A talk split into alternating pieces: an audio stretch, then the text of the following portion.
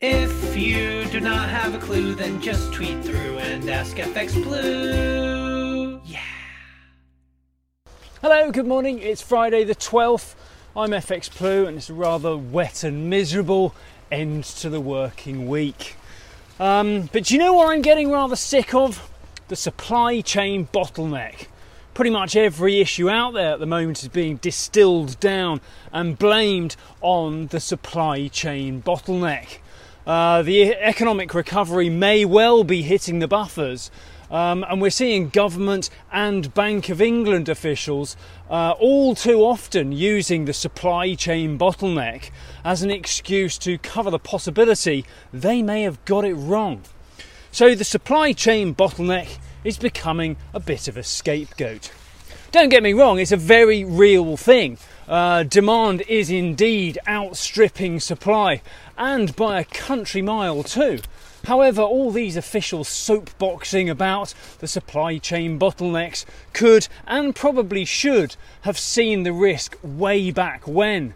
Back before thousands upon thousands of EU citizens left the UK as Brexit removed their freedom of movement. But anyway, Sunak was on, he even used the supply chain bottleneck to account for the considerable economic slowdown. Um, GDP, uh, Q3 GDP growth, uh, that was down to just 1.3%, quite a drop from the finalised Q2 figure, which came in at 6.6%.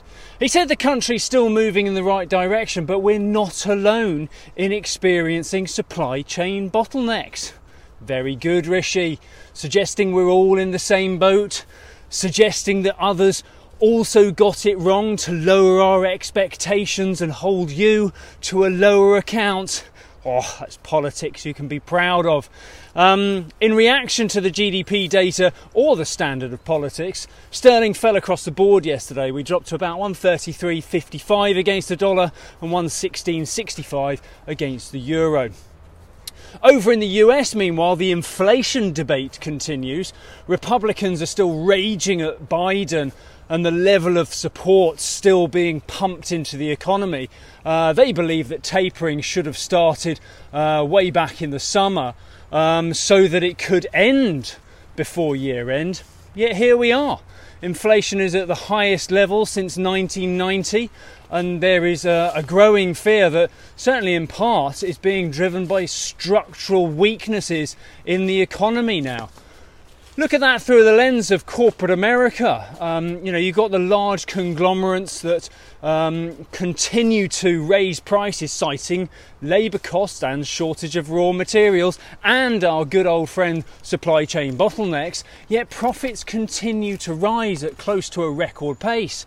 It might not be broken, but it's certainly fractured, and it will certainly take more than six weeks in a cast and a bit of physio to get over we should expect high inflation to be around for some time to come now.